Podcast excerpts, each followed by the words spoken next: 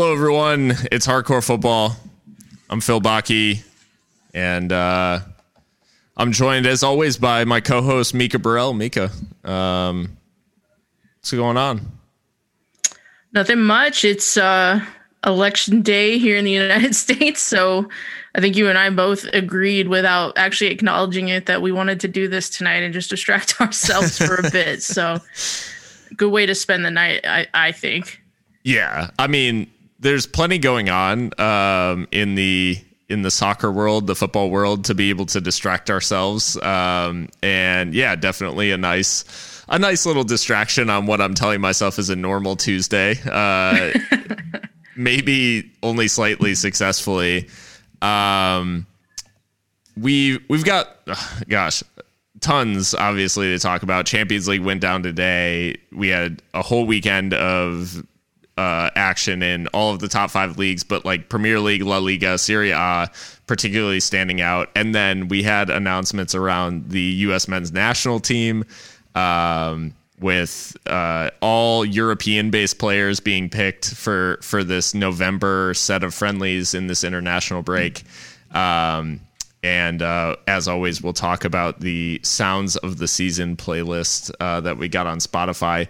Mika, we, I mean, obviously we talk music kind of at the end, um, but the sounds of the season playlist we've talked about it before. But how can how can people find it and and latch on to this other half of the hardcore football um, yeah. side of things? Yeah.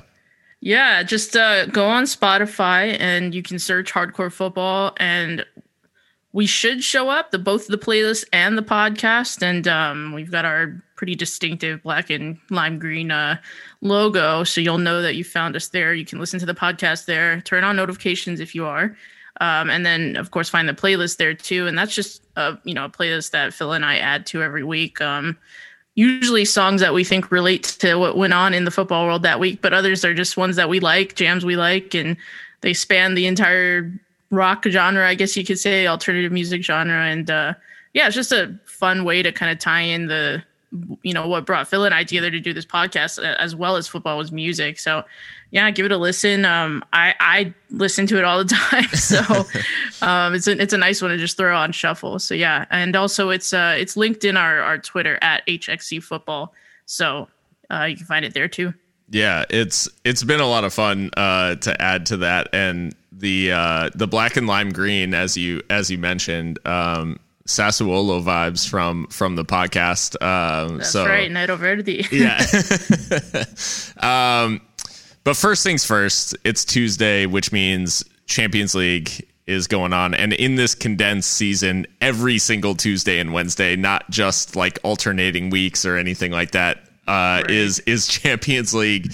Um, so we find ourselves halfway through this this match day three, and things got kicked off um, as we go kind of down the groups. Obviously, bunch of different things uh, happening, but one of the more notable results: Lokomotiv Moscow. Uh, South, holding on to a draw against Atleti in Moscow um, in front of about a half capacity crowd. Um, a little bit right? strange, a little bit strange in these days, but yeah, Lokomotiv wow. holding on, um, scoring from their only shot on target uh, against a, a dominant Atleti side that just couldn't find a way through. Yeah, yeah. It was weird, I thought, for Atleti to stutter in this match because I thought they had their best performance of the season at the weekend against uh, Osasuna. I think that one ended yeah. 3 1.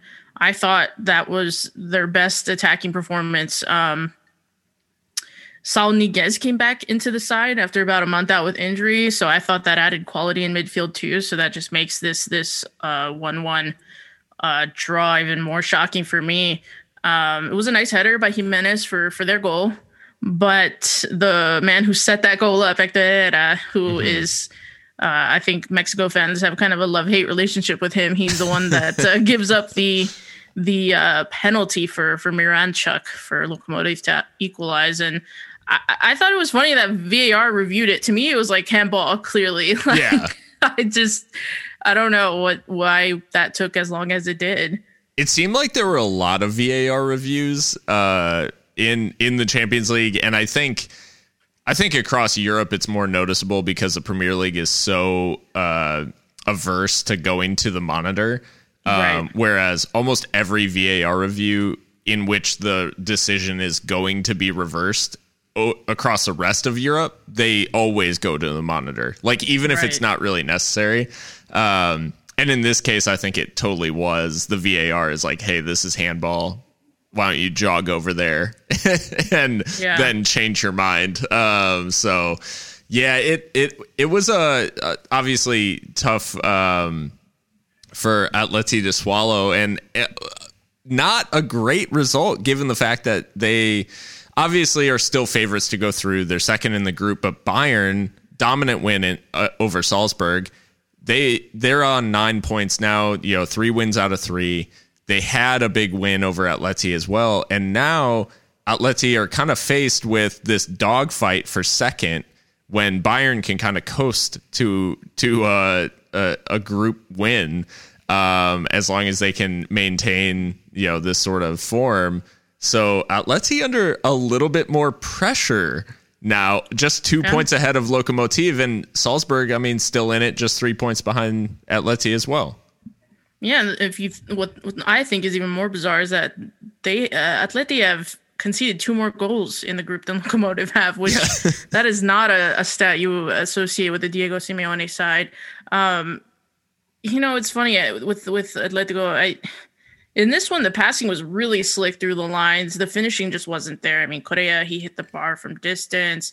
Suarez couldn't capitalize on some of his chances. He was offside on on the couple. Yeah. And Joao Felix, who's been in incredible form, um, he he had a couple chances too, but I think they were chances that he doesn't like, like headers and, and the like. So mm-hmm. um Lokomotiv made it a, a physical game that they really had to fight um, which Atleti are always up for that kind of a fight, but they just couldn't get it done on the uh, you know attacking side of the ball. And yeah, for them to have conceded more than Lokomotiv have in the group is is strange. Um, so yeah, they they've got to they've got to figure that one out fast.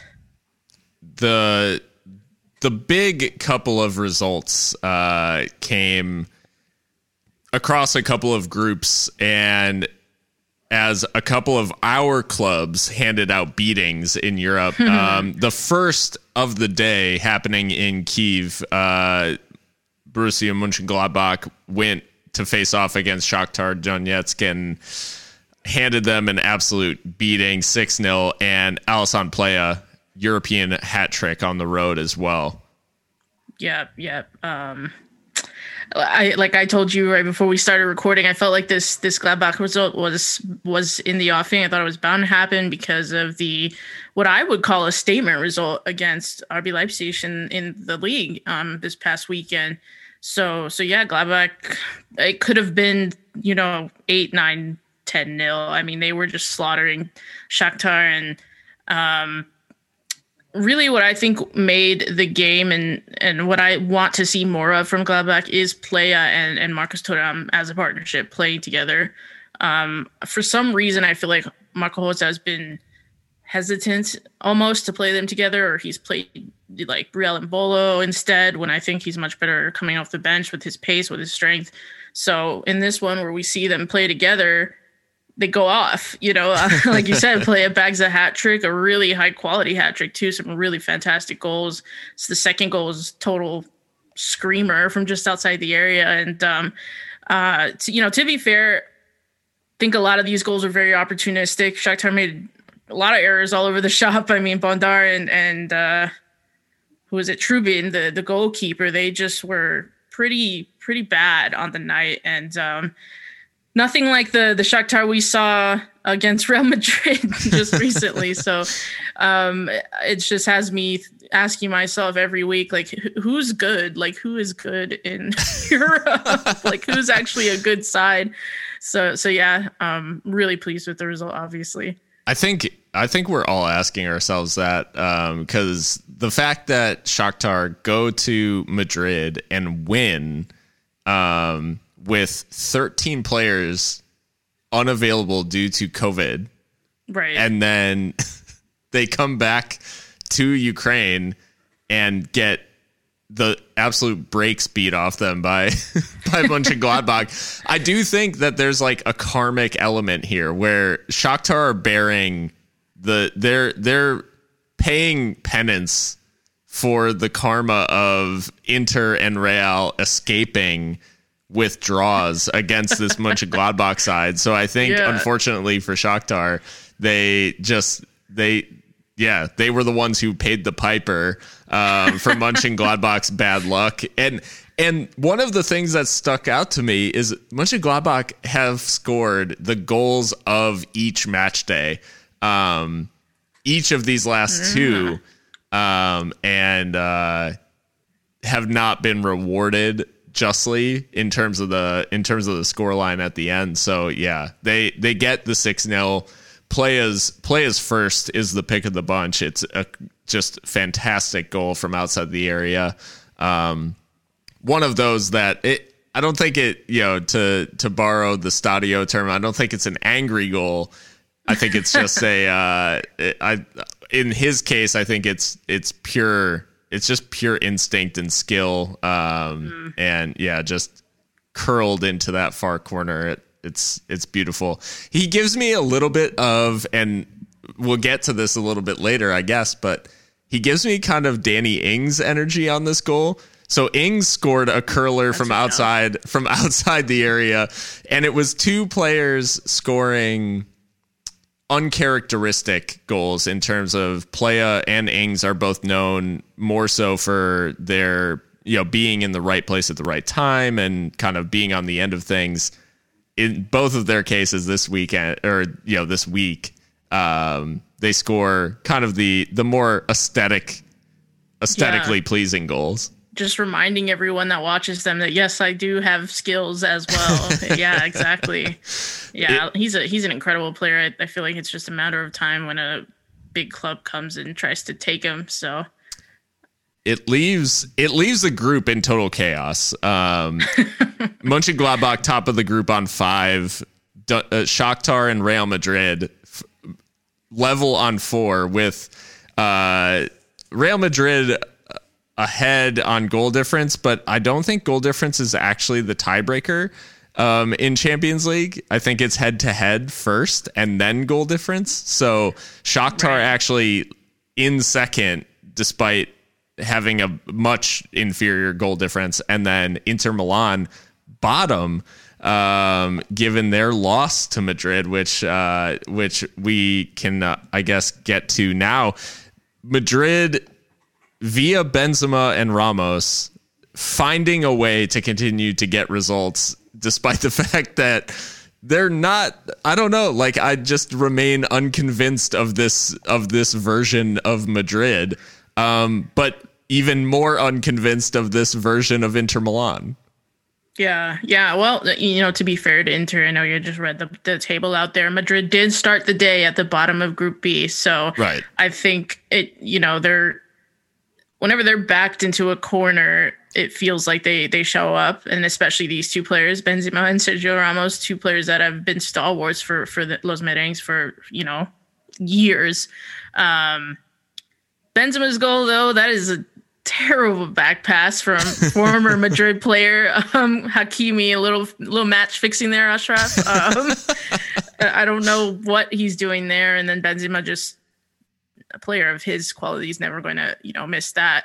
Um, Sergio Ramos, though, man, a hundred goals, a hundred goals for Real Madrid. it's crazy And of course, from the header, like you are a center back, ostensibly.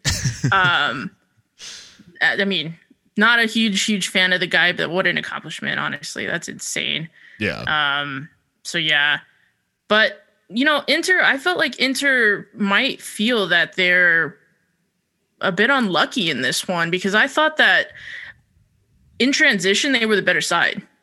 Um, they kept getting, they kept ha- going on the same counterattack, the three on two with Ramos and Varane, kind of like who's marking who, who's Yeah. got Laut- Lautaro Martinez. Um, he was he was giving them issues, three on two situations, sometimes even four on two situations, because Lucas Vázquez would be pushed way high, which, like, I get that if you've got, you know, um, you're starting right back, but Lucas Vázquez is a winger. Like he, he works very hard for the side, but he's not he doesn't have the chops to kind of get back in Yeah. and defend the way you would expect, you know, uh, Dani Carvajal anyway to do so. So he kept having to to come back and, and sprint back into position and and I think one of the goals he actually like fell over, so he didn't really even defend it. So yeah. um, I think in that sense, Inter will probably feel like they are um, a little bit unlucky because they did have chances on the break, and um, you know the the goals that they did score were really nice. I thought uh, Nicolo Barella's back heel flick to Oh. assist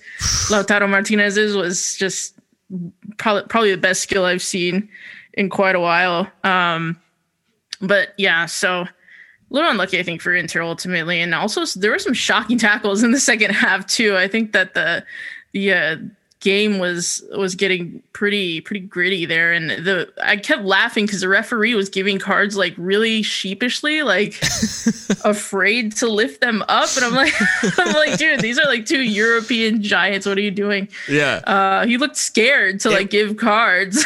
it was really it's funny it was really um i couldn't tell if it was sheepish sheepish or like casual. Like i Yeah, couldn't tell yeah, if he yeah, just if he was just so like hey come on man. Like And as he holds up lifting the lift, lifts up the card. It was it was a really weird kind of approach. I think we're used to a more stern kind of like showing of a card where it's really flashed out he, there He lifted the card like you lift a wine glass to toast. For those who are obviously you cannot see what we're doing, but think of what you do when you toast. Like it's a nice gentle yeah like gesture. That's how he was giving cards, and I just thought it was so funny. Um, but yeah, I I'd agree that that Inter are a little unlucky in this one, and I think I think in particular, uh, Lautaro is is not really. I think the level that he was at when he got to Inter, he was in that kind of form where you know the ball falls to him and you know it's going in the back of the net. There's no there's no doubt about it. Um, Right. And I think we know there are some players in that type of form right now. Um, but he hasn't really gotten back to that level of being automatic for Inter. Um, in you know in the last like maybe I guess we'll say you know eight eight to ten months period Yeah. time period. Um, he hasn't like as soon that. as players get freaking linked to Barcelona, they go to shit. I'm sure you know all about that, Phil. yeah. Well, and it's funny because he he does. I think before he was really like at this, uh, before he had this slump, he gave me Coutinho like confident Coutinho vibes, um, because there was a period of Coutinho's Liverpool career right before he joined Barca where he was automatic in that way. Like you knew that he was if he came onto his right foot, like there was no doubt that it was going in top bins, you know. Um, Right. But yeah, he's just not he's not really at that level. And the fact that Inter finish with only three shots on target, given the chances that they had, it's criminal almost because they they definitely had more than three you know good chances um, to to actually uh, score and scoring from two of their three shots on target you would think oh that's pretty good but of the 12 shots they had much uh, you know a much higher percentage of them should have actually been you know on on target um and right, and, and I think we a save. probably have to probably have to acknowledge too that there's no Romelu Lukaku in this one. He's out with a yeah a muscle injury, so I'm sure that that has a lot to do with it too. But but yeah, I think they'll feel a little bit annoyed with this one, and I think it's funny too because you watch in La Liga and in in the Champions League, I feel like every team feels like they can beat Real Madrid. yeah Um, so I think you know that shows you what opponents think of Madrid at the moment of, of Zidane's side because Inter they they were in it to the end. So, yeah um, but you know the quality I think wins out on the day. the the other another big result on this Champions League match day is the other hat trick uh, in in Europe and Diogo Jota and Liverpool five 0 over Atalanta. Jota with the hat trick. Um, this was a fixture away in Bergamo for Liverpool that was kind of seen as, hey, this is the tricky fixture. Klopp's record away in Europe is not great uh, since joining Liverpool.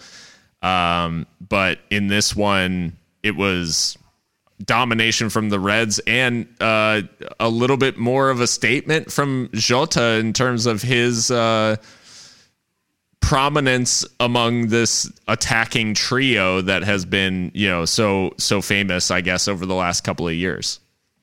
Yeah, I think that's so that's a hat trick and what is that? Six goals in in four games, mm-hmm. four of his last games. That's great return for value. Yeah. Um, it's it's amazing how um, how productive he's been recently. And like I said on the last pod, I think he's finally understanding his teammates more and and, and knowing what his what his role is in in the squad.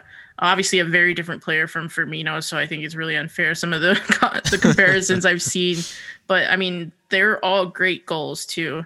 The only thing I thought was a little bit weird is he was very subdued in his celebrations. Is there a yeah. reason for that? I mean, people are like, "Oh, it's because of VAR and VAR is ruining the game," and I'm like, I, "Surely not." Like, yeah, because it's instinctive. So I don't know what's what, what's up with that. I'm like, "There's you didn't play for Atalanta, did you? Like, what the hell is going on?" I think I I think part of it is driven by the lack of spectators, and I think there are some mm-hmm. players that react uh, less than you know if there were if there was that kind of like energy in the in the stadium and and people to kind of celebrate in front of um, yeah. like in an odd way i think to stick it to like opposition supporters it's is almost like more of a motivation um, yeah. for celebrating but yeah it, i think i'm not really sure what to make of the subdued nature of his celebrations because certainly but I, I don't know. There was a there was kind of a vibe about the whole game, and I think it comes a little bit from the way Atalanta was set up, um, but also from the way that Liverpool kind of approached this game. It was being treated by Liverpool as like this is what should happen. This is this is how things are going to go. Um, I I don't know that they treated it as that you know strange of a result. I think a lot of people saw this as a tricky fixture for Liverpool going to Italy and and playing an Atalanta side that's you know very famous for its ability to to break quickly and to score some really good goals and you know just be attacking in general. And with Van Dijk out, it was a big question mark. Um, but I think Liverpool approached it from the perspective of like this is we're just going to take care of business. And the way that that Atalanta set up and Gasperini set up for this match, I think played directly into the hands of of Jurgen Klopp in Liverpool. Yeah, yeah. I mean, you you you pointed that out to me earlier too. Is the the high line that that Gasperini chose to stick with um, against one of the most formidable attacks in Europe, like a bra moment to be sure.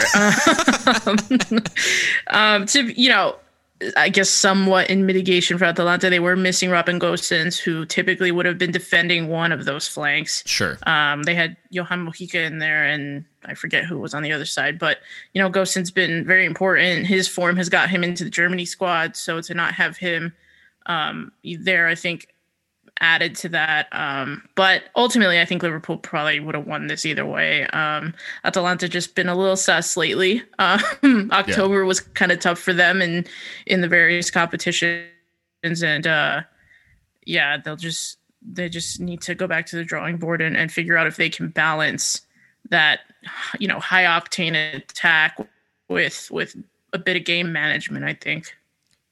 Yeah, and that's that's what kind of struck me is I think you can look at obviously, you know, if Gasperini looked back at the way that Bielsa played with Leeds against Liverpool, that could be could have been his blueprint um, for you know how to get at Liverpool without um, without being complete. Obviously, in that game they still lose, but um, but, they the, scored. yeah, and they score, and and I think in this one I do have to, I do have to show some sympathy for Atalanta as well because Duvan Zapata Zapata should score um, in this game and is actually super unlucky. Um, there's a really really nice moment uh, that he has where he takes the ball down and similar to Jota's second, um, he takes it down with one foot and transfers it onto his other foot and and puts a shot that I don't I still don't know how it stayed out because it hit the inside of the bar and the inside of the post and came out. Um, I don't know physically how that happened, you know, just physics wise, um, how that ball stayed out. But Zapata's been brilliant for Atalanta, like truly kind of one of their most consistent performers. Um, and he was good on the night and probably deserved a goal, quite honestly. Um, just uh, a little unlucky uh, on the end of it. So definitely not complete disaster for Atalanta. Um, they def they have a very tough fixture in Inter. They have Inter this weekend, um, so Liverpool and Atalanta both kind of facing direct rivals. Uh, with Atalanta facing Inter, Liverpool face City this weekend. So um, similar kind of paths uh, following this matchup, but Liverpool certainly go into that City matchup with loads of confidence and momentum. Um, ahead of of facing you know kind of the direct title rivals. But um, another match that I wanted to point out, and for no other reason than what I tweeted out earlier uh, from the hardcore hardcore football account, Porto and Marseille in Group C. Porto down Marseille 3 0 in the Dragao. It's pretty straightforward win for Porto. They don't allow a shot on target from Marseille. And Marseille, managed by Andre Villas-Boas, uh, says he was asked after the match what he thought of the performance. And he said, in order to be shit in the Champions League, you have to at least qualify for the Champions League. We did it, and we are being shit. what did well, what did everyone do with AVB's chill? Where did his chill go? he left it in China, clearly. Damn. He's crazy. Like he He's had a couple weird quotes like that though. He had something crazy after City about how something like if I had all the money I'd have that squad, but instead you have me and my shit tactics or something like that. this man uh, is nuts genuinely mad. I, I just you get the feeling that he's not, and maybe the club is not prioritizing Champions League too too much. Um, because they've been shocking in Champions League. They've not. I don't think they've won. Have they? Um, they have not. So yeah. So you know, three 0 to Porto today. Three 0 to City. One 0 to Olympiacos. Which that's not a that's not a hard. Uh, that's not an easy fixture. Excuse me. Um, but they've been pretty good in the league. So that it that and that's always kind of the conundrum I think that these kind of clubs these Marseilles of Europe find themselves in is like do you prioritize the Champions League or qualifying for next year's Champions League at the expense of the current Champions League? You know right. what I mean? Right. So it's just a, a weird one. I, I kind of get those vibes from from Marseille in this one. Yeah. No, that makes total sense, and I think it's it's far from guaranteed the way that League 1's gone this year. It's far from guaranteed that they'll make it back in um, right. with with this the resurgence of of some other clubs, uh, Lille, Nice, uh, Rennes is obviously back in the in the conversation. So yeah, Marseille has a lot of of work cut out, and Lyon has been performing better as well. So there is certainly a balancing act that they'll have to do. Um, it is interesting that the way that AVB approaches talking about it, I guess. Um, but uh, the next match day, speaking of Stade Rennais um, and and a bunch of other clubs as well as PSG, um, the next half of the Champions League match day obviously takes place tomorrow. Overall, the fixtures seem straightforward. But I mm. guess if today taught us anything, maybe not so much. Yeah, uh, yeah. I mean, I, I kind of get what you mean. There's you you take a look at it, and it's a lot of big big clubs against you know some of the the middling clubs in Europe and in in leagues outside of the top five. But um, as we've seen everywhere, anybody could catch a body this year. So I think the the marquee one for tomorrow is probably PSG RB Leipzig. Yeah. Um, Leipzig will want to put things right in the group after getting smacked by Manchester United and PSG also being embarrassed by Manchester United most Yeah. recently. So um, um, that'll be an interesting one. Um, but yeah, the others look pretty straightforward. I, I guess Chelsea Rennes is a little bit interesting, um, but some of the others I think that that you can probably parlay on some of these and win a little cash because they, Yeah. they're they're straightforward. Well, Edward Mendy, did he not come from Rennes? Where did he join from? he joined from Why did I think he came from? Not, I don't think it was Rennes. It was, uh, yes, it was. It was. Sorry. Yes, Yeah, correct. So this is the Edward Mendy Derby. Uh, it is. Yeah, he returns. returns to face his former club like 20 days after signing for Chelsea, seemingly. um, no, RB Leipzig and, and PSG is certainly kind of the pick of the round. Um, I do think, obviously, we've been we've been asked by Fernie um, to praise Manchester United, and we'll talk Manchester United here in a little bit. But how imperative is it that they don't take this game against Başakşehir like for granted, and they maintain this momentum that they've had in the Champions League despite some, uh, well, I mean, let's face it, stumbles in the league. Yeah. Well, yeah. I mean, I, I, I think that they should take care of Başakşehir pretty, pretty easily. They've been pretty dreadful in the group so far. Have not picked up um, a point. Yeah. So, and, and this United team, and, and actually I have a point that I want to make about that later when we speak about them. But I guess I could say it now too. I think they are very much built for cup football, and that, that's both a a compliment and a dig. Yeah. Um, so, so yeah, no, I think they should handle them, and uh, yeah, it is very important that they they try to pick themselves up, themselves up from defeat in in the Premier League this past weekend. And look, you know, I'm looking at this group now, and this is like the Manchester United and the new money kids because PSG's in here, RB Leipzig, and Başakşehir here are like Turkey's Manchester City. I mean, they've got a bunch of money dumped into them, so that's just kind of interesting. I didn't even realize that before that they're surrounded by by nouveau riche, if you will. Right.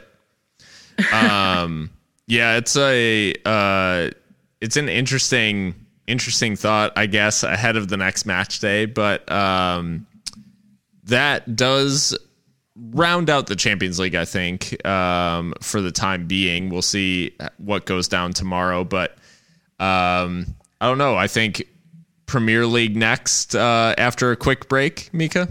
Let's do it. Welcome back to Hardcore Football. Well, this weekend, Mika, it was the the marquee matchup of the whole weekend. Arsenal, Manchester United, two teams. Obviously, kind of. I think you build it the sleeping giants, um, but a couple of a couple of massive clubs uh, that have obviously been trying to kind of find their feet one of the big criticisms of Arsenal in recent years has been their inability to get wins away against the big six teams. They finally get one here. Pierre Emerick Aubameyang grabbing that that decisive goal in the 69th minute um, on a on a penalty. Um, but the one 0 the one 0 scoreline stands and and is enough for Arsenal to get past United. What did you What did you make of this from from your your club, the Gunners? Finally, finally, be a big club on the road, a big six side, whatever you want to. I don't. Do you call it big six if you're part of the six or like the other members? Anyway, um, yeah, we finally beat United Old Trafford. It's been 14 years, so I was literally a child the last time this happened. um, very pleased with the result. Obviously, like you said, it was you know, a penalty by Aubameyang. Granted, a shocking foul from Pogba. Like, yeah. don't know what he's doing there on Hector Bellerin, and he had an awful game. Um, neither side really offered much creativity, you know, creatively, but I can honestly say that Arsenal were the better team. Mm-hmm. Um, I thought that we just looked more coherent and like we had a system and we and each player really knew what they were doing. United tried to you know, play this diamond that worked um, in in the Champions League, and this this diamond gets crushed, yeah. you know, at home at Old Trafford. And I, I, don't think United have won at Old Trafford in the league yet. So, um, really, just struggling, really struggling um, in that regard. Um, I thought Thomas Partey, um, Hector Bellerin, Gabriel Magalhaes, I thought they all had really good games and uh, and El Elneny. How could I forget the Egyptian, the real Egyptian king? Um, easy, um, easy there. I had to, I had to put that dig in there. um, so yeah, um, neither team really offering much in terms of of you know real genuine threat on goal. I think I think United had one chance where Marcus Rashford put Greenwood through, but the angle was pretty acute, and, and mm-hmm. Leno was able able to deal with it. I think Harry Maguire had like a header that kind of like flashed wide, but um, this team just look totally toothless. Um, yeah, and and you know, there's this this dichotomy in their results of like why why they keep having these embarrassing, you know, like six one to Spurs and, and losing Arsenal in the league, but you know, thrashing folks in in Champions League and um, you know, I kind of hinted at it before the break that I think United, uh, this United, these players, fantastic players, they've got a lot of good good pieces in the side. They may be kind of a cup team in the sense that they can get up for these one-off fixtures and, and individual brilliance can really shine in in those kind of settings um, with opposition that you don't know a lot about. So you kind of play maybe more on instinct than you would in a Premier League side that you've studied and you know these players and and what have you. Um, so I think until I think until United as a club gets some joined up thinking in terms of the transfers, in terms of the style of play, the personnel, yeah. they're going to continue to be this way. Um, and and you know you can the when I say you, I mean the fans. United fans can decide, I guess, if that's good enough for them. I don't think it is. I think this club is is a gigantic club and should be doing well on all fronts, given the resources that they have, the resources that they've, you know, spent. Um, and uh, Ole Gunnar Solskjaer, I mean, he just, I feel like every time he feels like he might have the answer, it uh, it uh, comes and bites him. So yeah, obviously I'm pleased, but it's just weird. United is a, a very strange strange team right now genuinely playing with their fans feelings on any given day yeah. so. well and we so after the leipzig result we were asked uh, for praise for manchester united and and the problem with that is that the result the leipzig result itself is deceiving in that there are I think it's it's it's born more out of one Marcus Rashford having a, a brilliant appearance off the bench, um, as well as the I guess you know because really that game is a one 0 mm. that had Marcus Rashford happen to it, um, and then a, a late penalty as well, but that that match is it once it became because I think the penalty was actually was the penalty the second goal. Um, but regardless, the the fact is that that game was broken open once it became 2 0. Leipzig, you know, uh, uh, Nagelsmann, you know, committed bodies forward, was not playing in the same shape. So I think it comes away, we come away from that thinking, oh my God, what a brilliant Manchester United performance. When in reality, like it was a decent, you know, 1 0, 2 0 type performance that just had Marcus Rashford, you know, injected into it. This game is troubling for United because Arsenal set out to make this the game. Like Arsenal played El Elneny, Partey, like you know, Saka at wingback, Bellerin at, at wingback. Like they they didn't set out to play a super progressive style. They didn't set out to create a ton of chances. The idea was to kind of I, I would say pack things, make the game kind of stop start, like make mm. it because we've seen that Arteta can can adapt quite quite well tactically to what's going on. Meanwhile, Solskjaer is setting up his team in this diamond that works so well against an open team like Leipzig. And Pogba looked completely at sea, like didn't know what what was going on. Um, and the the front was completely blunted. Like there was no there was no joy for any of that that attacking, you know, kind of trident of of Rashford, Greenwood, and and Bruno Fernandes. And it it just I don't know. To me, that's like the troubling thing is one manager was adapting to the situation and seeing, okay, how can I best get a result here? Um, and the other one was like, this just worked and I won 5 0. So it surely will work again. Um, and yeah. that's, that's really, I think the troubling sign for United is, and why it's so inconsistent is that the manager just isn't capable of adapting to the game that's in front of him. He adapts to the last thing that worked.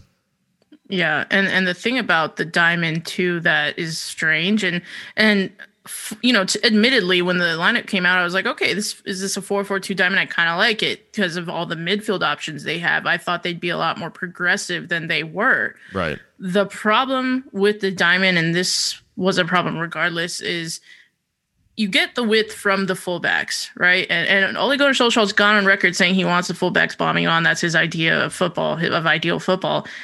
But the fullbacks you've got on the day are Aaron Wan-Bissaka, who's not great going forward, fantastic one-on-one kind of old school defender. Sure. Um, but still working on that aspect of his game going forward. And Luke Shaw, who's just like not the athletic, the most athletic guy on the pitch. So that too is what I think led to this like uh, they were just anemic like in yeah. attack really if it wasn't uh, Rashford or or Greenwood kind of doing something with that um, with the ball um, and Greenwood I mean he's gonna have games like this where he you know does it nothing but get a card I mean he's very young yeah. Um, and, and, Rashford too. Um, Rob Holding was kicking him like all game, and he just doesn't seem like the kind of player that that can that can I guess withstand that for 90 minutes or that kind of gets into his head. And I mean, Arsenal had players like this. Olivier Giroud, like that's the quickest way to get him off his game, kick him. Yeah. Um, and Rob Holding, you know, probably I thought maybe he was trying to get set, you know, he could have gotten sent off for some of the things he was doing. But uh, yeah, uh, I think Arsenal, I think Arteta told his players that we are going to come here and win. Like that's what we're going to do. And they believed in, they did it. And, uh, um, again, it is a penalty, but still got to score the penalty. Still got to earn the penalty. Bellerin's movement was giving them issues. It gives it gives many sides issues. Um, so so yeah, United they just the, they just need to rethink, like a total rethink. I, I don't know how.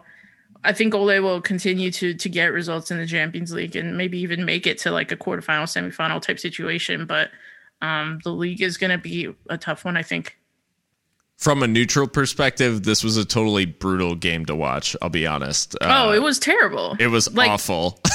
like, it was really bad. Yeah, yeah. Um, but certainly, I, but we I, are the best. Arsenal is the best defense in the league. Right. I'm so sorry to cut you off there, no. but I just had to put that in there. Seven goals conceded. What is life? Yeah, no, and that's and that's a really good point. I think it's I um I think it's a marked change in in kind of how Arsenal think about themselves. Um because for so long they haven't been the side that goes and does like the dirty work to go grind out a result at Old Trafford. That's not yeah. them. Um they've been the team that has to be stylish and has to be like no defending know. just vibes. exactly. So for them to have this type of this type of game where neutrals walk away and are just like, "Oh my god, that was horrible." Like what a waste, you know. for them to walk away from that sort of game with a win is rare. and so I think it just shows that Arteta is is adapting to the situations that are in front of him, and he's able to turn you know to kind of make the games happen on his terms. Um, yeah. When he knows, I you know I think quite honestly at this point, especially in midfield, like no one would have pointed at Elneny and said like this is the man to you Goat. know get the to get the result but he's he was brilliant um, in in doing what Arteta was asking him to do, and I think that yeah. just shows that there's a clear kind of identity on the other side of the ball. With United, I think that's the concern. Is is exactly the opposite. Like, is Ole actually getting what he wants out of these players, or does he know what he wants out of these players? Like, that's mm-hmm. really for me, what's so shocking, uh, you know, game to game is, especially in midfield, Pogba, a perfect example. That he just he needs to go. He I was United would be better without him, honestly. and maybe that's. I think for his sake, he should have left already. But I, mm-hmm. uh, you know, yeah, yeah. But the question, the question now is, you know, what's the I guess what's the solution to that? Like, is there someone um, that they can identify and actually play in that position? I'm also convinced that like Manchester United fans need to like think more highly of themselves and believe that they deserve better than Scott McTominay starting as- alongside Pod- Pogba in midfield. But that's that's just me.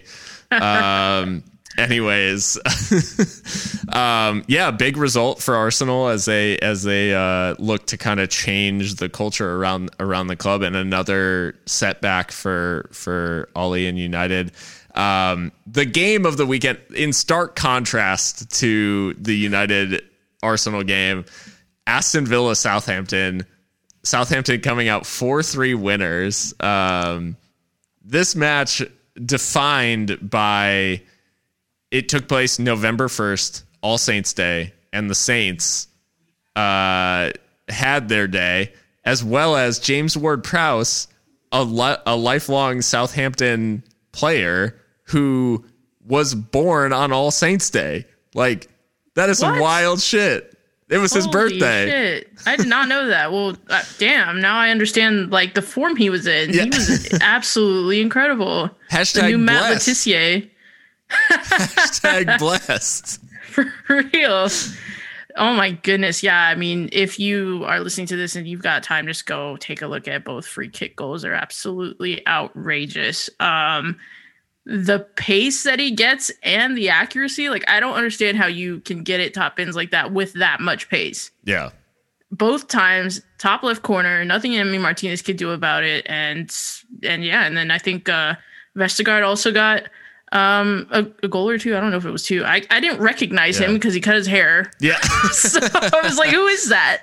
He didn't um, have his Viking like locks. Right. Um, and, and the headband, yeah, yeah, from his Gladbach days. But uh, yeah, Southampton, I mean, they, it just, every, every match that they put on a display like this, I think it just shows how right they were to stick with Ralph Hasenhüttl through the difficulties, through the 9 0, through the growing pains, you know, and getting new players in and and and getting this team to play his way.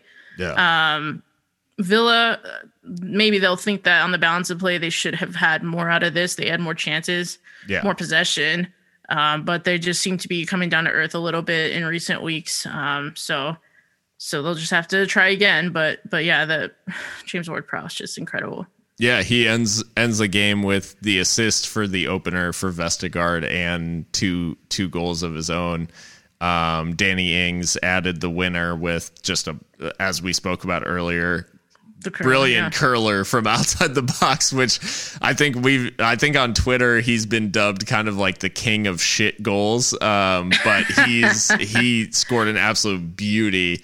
Um, and uh, Villa obviously bring this one back into this kind of 4 3 2020 sort of scoreline um, hmm. With a stoppage time penalty in the 93rd and a even later stoppage time goal from Jack Grealish in the 97th. But uh, overall, Villa chance why like there there seemed to be basically I mean a lot of their chances come in the second half and they were already 3-0 down at that point. There just seems to be such an uh, I think there's a psychological change when you go from like if you're creating chances at nil nil there's a certain level of maybe confidence or or or swagger. If you're creating chances and you're already down by three goals, like there's a certain element of like desperation that goes along sure. with that, and maybe maybe that affects you know some of the finishing throughout. But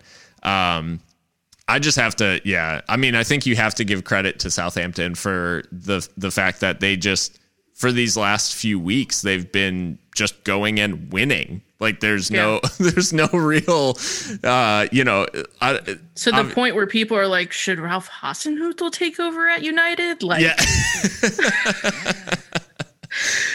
yeah, I think well, I mean if they're looking for someone who can counterattack, it, Ralph is certainly the one. Um, a a uh less like notable result uh, over the weekend, but maybe notable for the performance of certain players.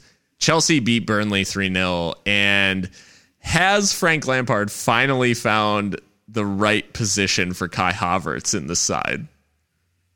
Playing um, in that like advanced midfield role. Yeah, he could certainly play as an eight. It's much better than sticking him on the wing. I never want to see that again. Either play him as an eight, you know, on maybe the right side of a three, or you know, as a ten in the hole. Right. Um, he plays him there, and I think it. I think he did do really well. And and um, Burnley were terrible. It has to be said. Yeah, they are bottom of the league. Um, the rumors are that they the board really don't want to invest for Sean Dyche because they may be be selling the club um, to some consortium or sovereign wealth fund from some hellhole. Um, sorry, sorry, but I just. Uh, um, so yeah, they're in they're in trouble. Um, but yeah, I think Lampard does deserve credit for I think figuring out how to put these attacking pieces together without being so open at the back because they have kept four straight clean sheets. Um, yeah. so so yeah, and obviously Edouard Mendy is a huge upgrade over Arrizabalaga so far, um, having kept three clean sheets in his three games for the side. So I, th- I think that's right. Um, so yeah, I, will I'll give Lamp Lamps some credit this week. I I think I think there's still warning signs for Chelsea in this one, despite the fact that Burnley aren't able to fashion a shot on target. Um, there are a couple of moments that had those Chelsea chance concession vibes on them. Um, the triple C, if you will. Yeah, exactly. The yeah. So I I just think uh, you know right now Burnley are are as you said like they're not handling things well um, in the league and and but I am encouraged by the fact that Kai Havertz seemed to enjoy himself a little bit more in this game and I think people are maybe climbing off of his back a little bit um, recently. Um, I just want to see him employed in an area that you know gives him the chance to actually succeed. Um, sure. His, uh, yeah, the wing certainly not being not being that, um, but I I'm interested to see how long it continues and it seems like Lampard looks at the pieces in front of him and then just kind of like plugs them into the team, which like to me is you know I think the Pulisic situation speaks to that where mm. Pulisic and Timo Werner are two very different players. And Werner obviously ends up scoring in this game, but in what world are we playing Werner on the left with Abraham as a nine?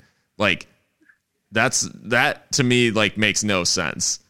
Pulisic with Abraham up front makes plenty of sense. Yeah. Um, but when that change occurs, the more like sensible thing, I guess, uh, in a lot of ways, would be to actually replace Abraham with Werner and then make a different change for for Pulisic. But either way, it that to me just shows that Lampard is like is really plugging and playing with this side a little bit. Yeah, yeah, that's fair. Um, I mean, speaking of plugging and playing, Hakim Ziyech is finally getting his chance in the side. I think he yeah. his signing was well received, and then it quickly got overshadowed by all the other spending that Chelsea did, and and um, you know, I think everyone in world football knew he was a very talented player that perhaps got his big move later in his his career. He is, I think, 27. Um, because of some rumors of attitude issues and the like. But he's got he gets a goal and an assist in this one, and uh, another player that can play in a lot of positions um, as the ten or or wide. Um, and and yeah, he's he's one I really like. One I wish Arsenal had gone for. I thought he would have been a great Mesut Ozil replacement, but um, yeah, he's on the blue side for now and, and doing well. It seems the uh, another blue side uh, turned out this weekend. Everton took on Newcastle, and minus a few key players, have we seen kind of the limit of what Everton offers in this current in this current edition? Like, if they're short a couple, they're gonna struggle. Well, yeah, I think that's what we I think that's what we kind of cautioned against when they were flying in the beginning of the season. Is this the, the starting eleven's fantastic, but the the bench leaves a lot to be desired. And in this one, they start, you know, their fullbacks are crucial to the way they play, and they start Niels Nkounkou and Jonjoe Kenny. Um, quite a bit of uh, you know separation between Digne and uh, and Coleman, or, or you know whoever would play on that right side, and then they had to name a couple kids on the bench. So um, injury bug is hitting the side. They've got Godfrey, James Rodriguez, Bamin, always injured, Mason Holgate, Seamus Coleman, and then Richarlison was suspended. So, yeah, um, as we said, you know, if the injuries start to pile up, Everton will come back down to earth. And and Newcastle, for you know, credit to them when they do, they they have, I think, been okay um, to start the season. Uh, yeah. You know, comfortably mid table. Callum Wilson looks like a, a good buy um, together with Allan Saint-Maximin at, up the front. He's got what is it? I think he's got like six or seven goals already in seven matches, uh, Callum Wilson. So a player who many thought, you know, is that really the best use of resources? He's always injured, but um, Newcastle bought well on that one, and he's he's leading them. The uh, yeah, I think I think credit definitely has to go to to Newcastle for the win as well. A um, lot of lot of positives out there, and um, yeah, Callum Wilson has been has been brilliant. Um, Saint-Maximin is obviously kind of the more dynamic, I guess, uh, of of their forwards, but Almiron as well as has uh, spurred them on, and um, yeah, just I think they've they've done they've done all right uh, given the kind of lack of investment overall. Um, Relatively, yeah. Is, yeah. Um, but a somewhat controversial match. Uh, before we get on to this this most recent game at Leicester uh, against Leeds, we had Spurs take on Brighton. Very close match, and uh, Jay Konecki asked on Twitter about Harry Kane clever douche or big old douche uh, for earning that penalty uh, with that jump, quote unquote, with Adam Lallana.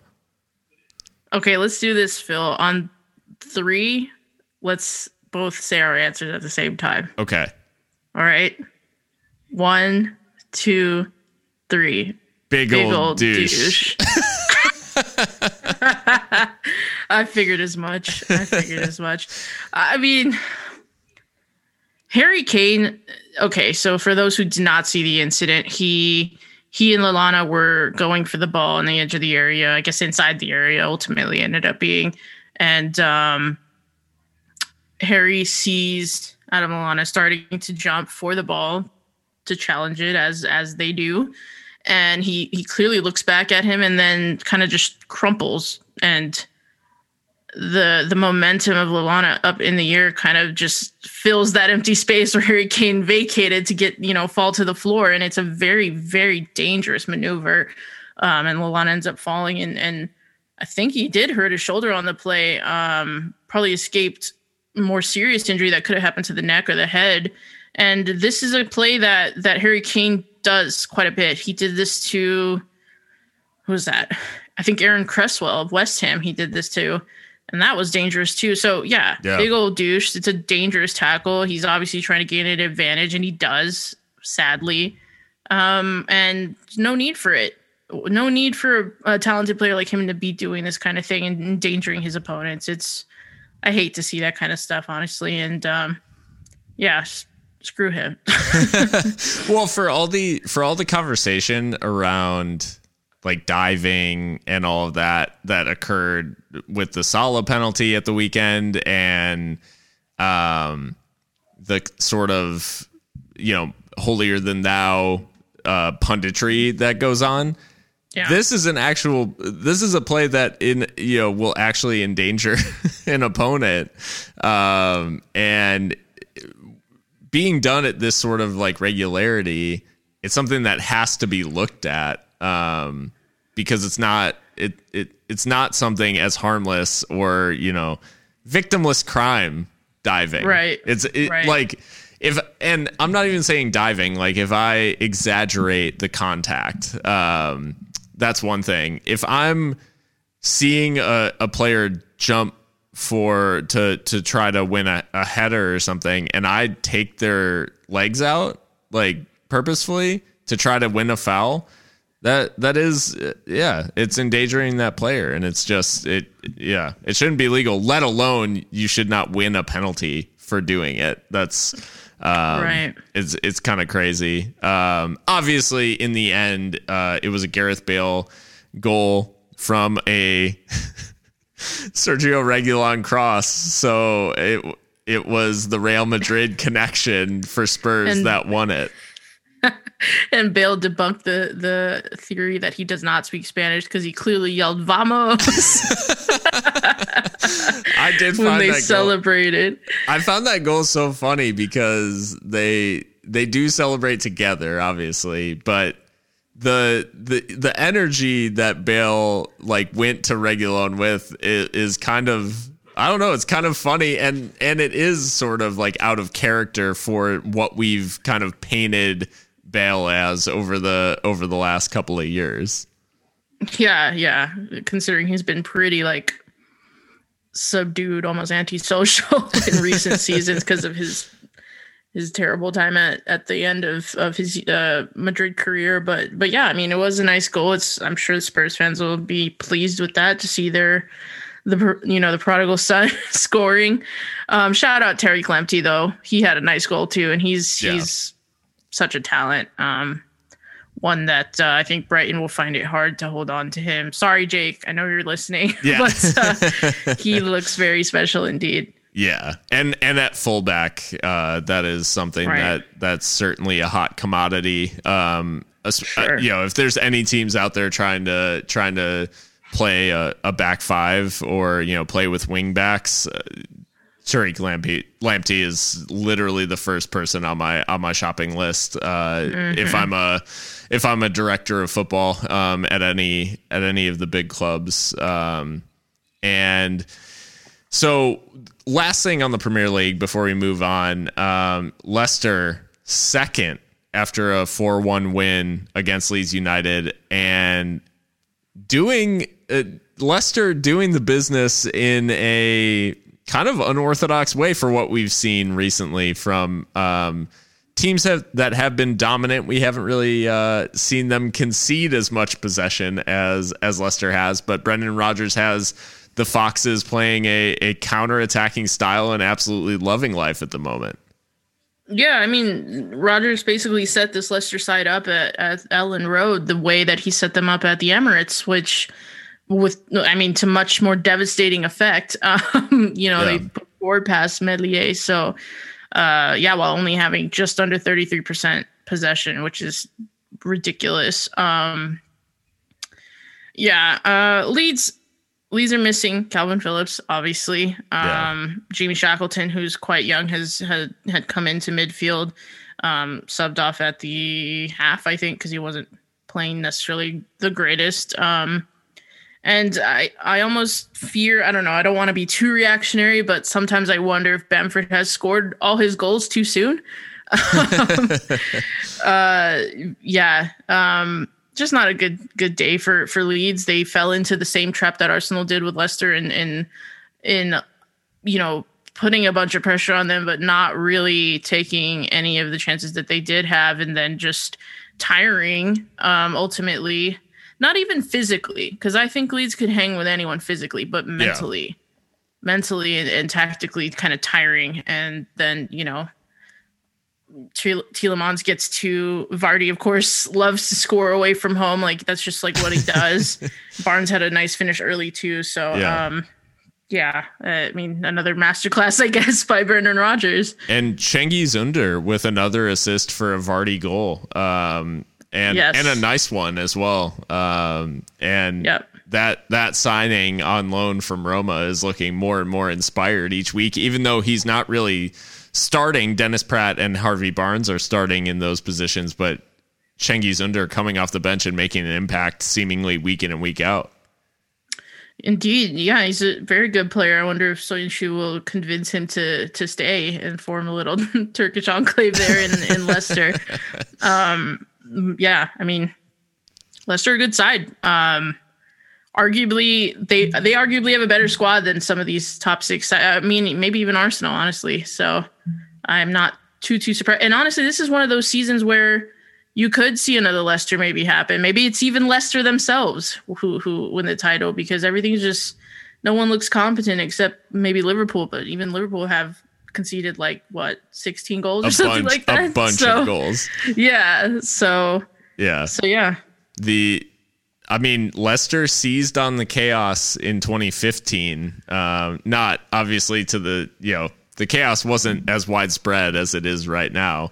Um, but the yeah. they seized on the fact that no top teams were really playing uh, at at their full potential. So um, yeah, maybe we see we see it again. But obviously, Brendan will have to uh, avoid late season collapses as he's had sure. um, throughout his career. But we'll uh, we'll certainly see. They sit second right now behind Liverpool, and and uh, yeah, the Premier League remains kind of a kind of a weird a weird place. Not not as chaotic as it started, certainly, but it's uh, it's maintaining just this kind of vibrant, chaotic energy right now. Indeed. Um, well, we've got La Liga, Italy, and U.S. men's national team to talk about. So, what do you say we take a quick break before we get into that? Sounds good.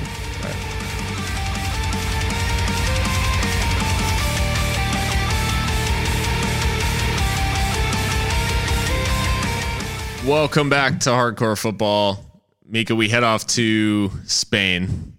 La Liga remains just all over the place at the moment. Um, and we'll start first with uh, a a Basque club trying to trying to stay up, and and an Andalusian club just not finding its feet in the league right now. It's Athletic uh, versus Sevilla, and Athletic quick fire double at the end, kind of snatch victory um, out from under Sevilla. Uh, Sevilla dominant in this one for large periods of the game, but unable to to make it count. And it's starting to become kind of a feature, I guess, or a you know, it's starting to become kind of kind of what we expect now from this Lopetegui side. Yeah, again, I think that they're still struggling to score more than one, maybe two goals a game. Um, I mean, usually you think two goals is probably enough, but for Sevilla, they they're just they don't have the answers right now. I mean, En-Nesyri does score the goal, um, but Athletic, I thought they battled all game long, created a lot of good chances. Um, despite the fact that they didn't really have the most creative players out on the pitch, Muniain for some reason starts on the bench. Yeah. Um, but when when the Basque Messi came on, he changed the game. Um, why a team starved of creativity overall has him on the bench is a weird one, but you know, he ends up scoring the equalizer, um, and then he helps create um, Oyarzun's second goal mm-hmm. um, by pressing the young uh, Thomas Tavares from, uh, I think Benfica is where he's on loan from. He, he took a bad touch in a bad area, and um, and yeah, they're able to to cross it to Sancet at the far post and score the winner in the 86th minute. So yeah, um, all all of Gaizka Garitano's subs made an impact in this one. Sancet, Mikel Vesga, and, and Iker Muniain. So on the day, I think um, Garitano just had the the answers and Lopetegui didn't. But something's got to be done about the goal scoring um, at, or lack thereof at Sevilla. Um, yeah, it's it's it's becoming a problem, and I think last time I checked, they are the worst Lucian side in in the league. Cadiz, Real Betis, and um, oh my gosh, I'm forgetting another one. Granada. I yeah. think they're all doing better uh, right now than than Sevilla are. Yeah, I mean Sevilla, they have a couple of games in hand because of the uh, the Europa League final um, and the way that Spain started but they sit 16th right now, um, just a couple of points above the drop zone um, with with games in hand, and so no alarm bells ringing yet uh, necessarily, but certainly they have their work cut out for them, and they've been they've been very inconsistent um, to start this this young campaign, um, and yeah, I think the the blow of Ben Yedder's departure has just hit them a lot harder than than what they anticipated.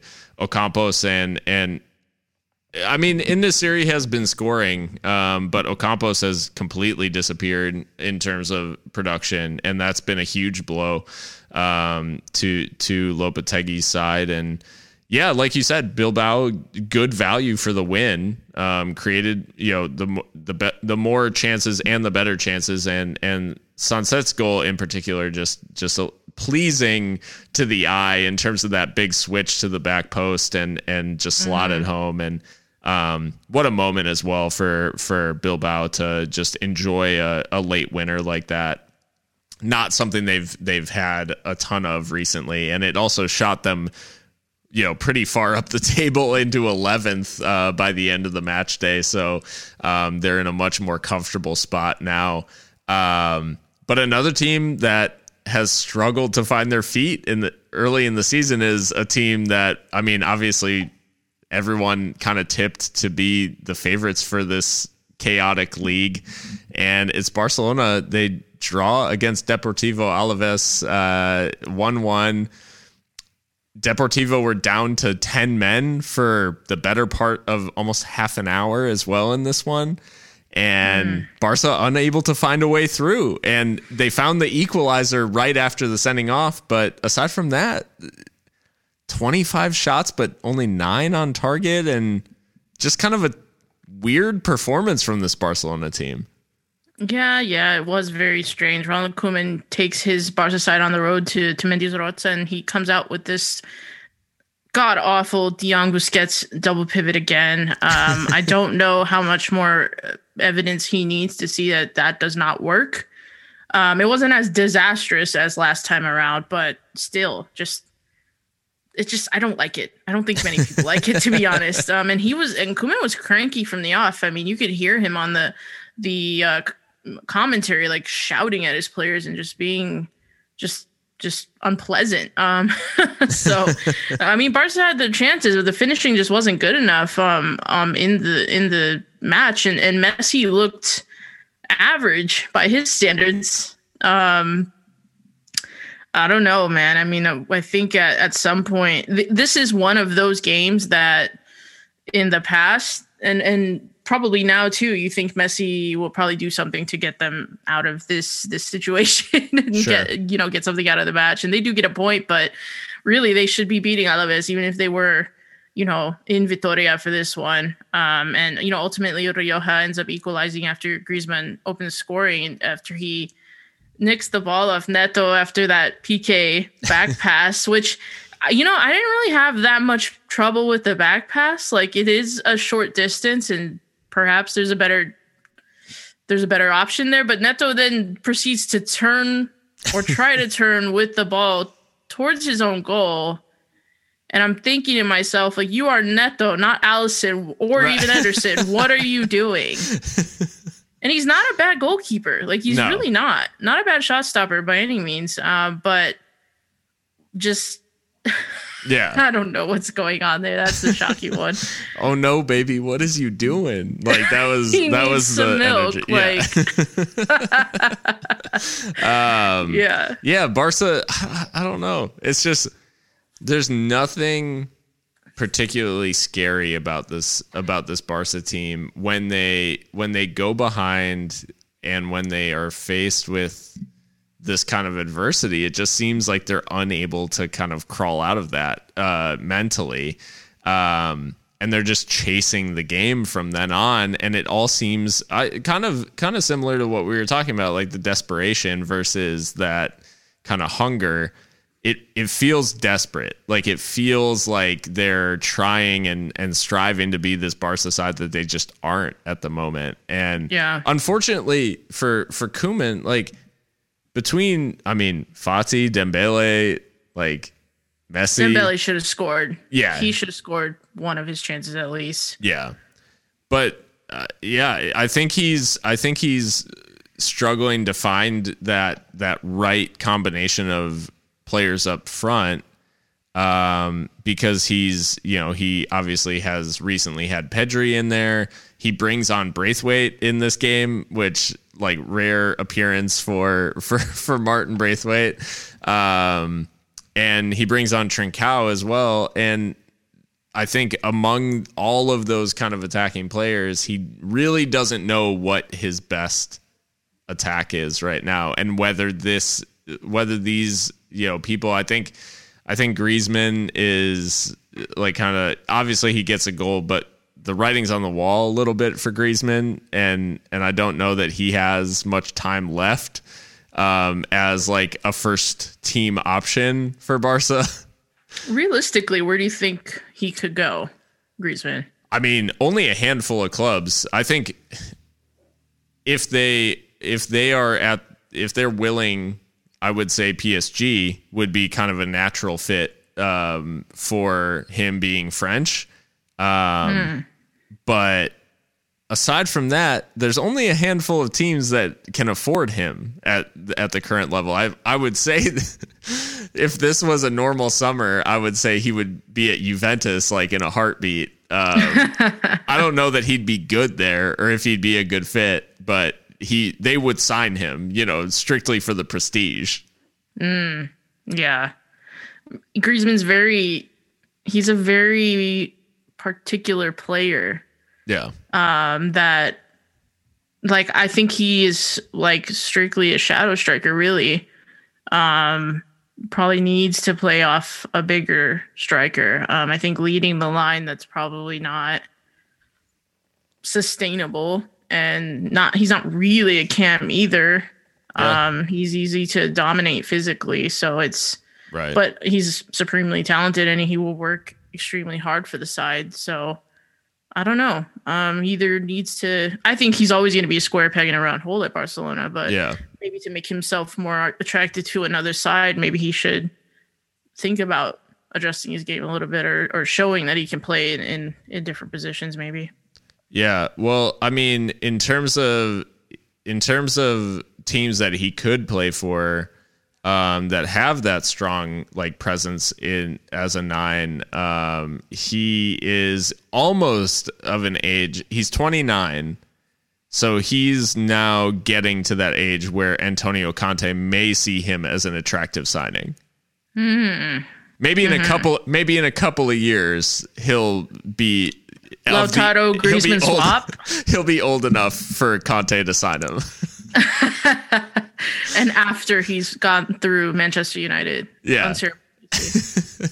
No, I, I think I think in, in all seriousness, it, his best his best you know production has come at Atleti like with they've had you know Diego Costa or or they've had like um, options up top, but his best performances have been for France with Benzema. Like that's where he's and Giroud, yeah, like with with like legitimate number nines, um, and and kind of yeah, Yeah, he played on the wing like back in the day for Real Sociedad, but yeah, not any. I, I I don't like him that far from goal, really. right, So Yeah, Yeah. he's in a he's in a golden cage for sure. Yeah, right now I don't know that there's a, a good way out for Griezmann. Um, but Barcelona held by Alaves and uh, and another draw at the weekend, but maybe a far more interesting one. Valencia two, Getafe two. Pray. Madness for Los Murcielagos, who are just a complete meme right now.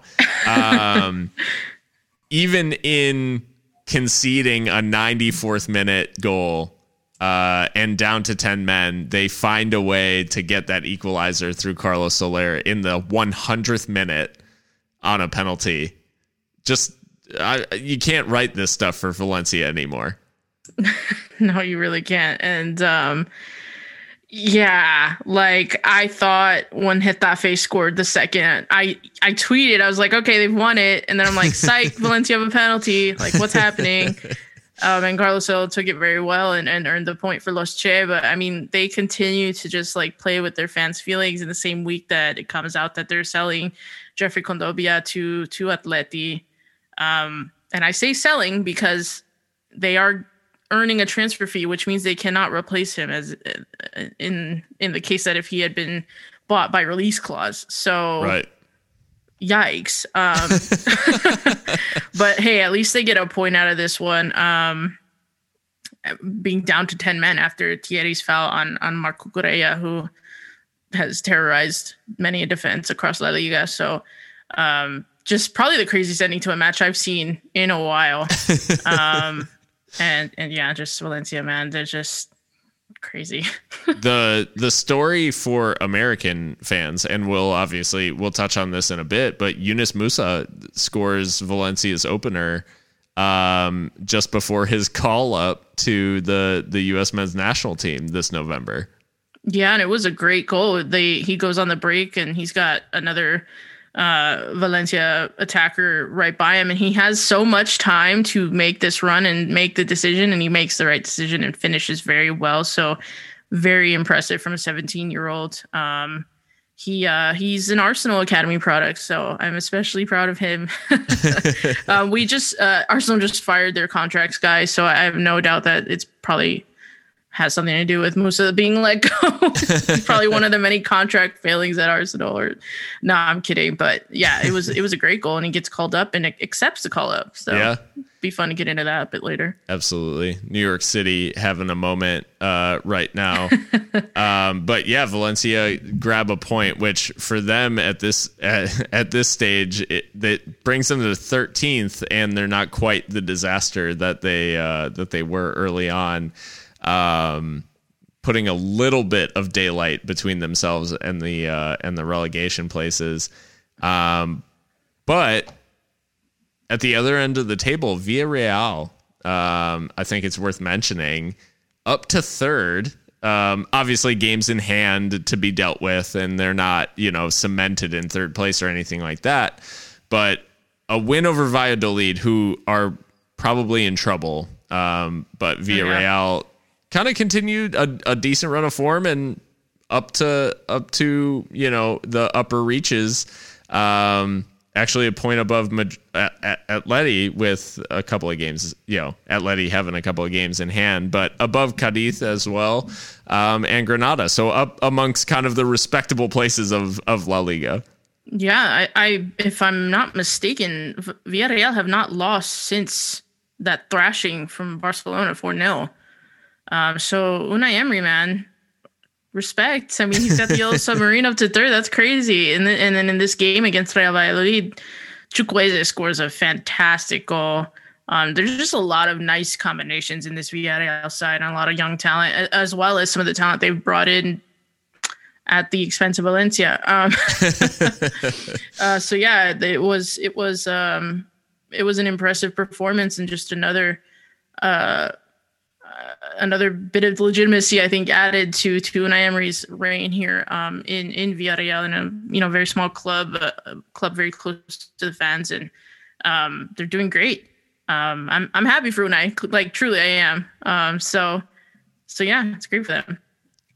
the La Liga table um, is somewhat familiar, I would say, as we as we are kind of creating some uh, some normalcy. But Real Sociedad still top eight through eight matches. Madrid uh, just a point behind with a game in hand, so certainly a chance for for Real Madrid to to jump ahead. But Real Sociedad continuing uh, their their form at the top of the table and and a big win again uh, this past weekend for for the leaders.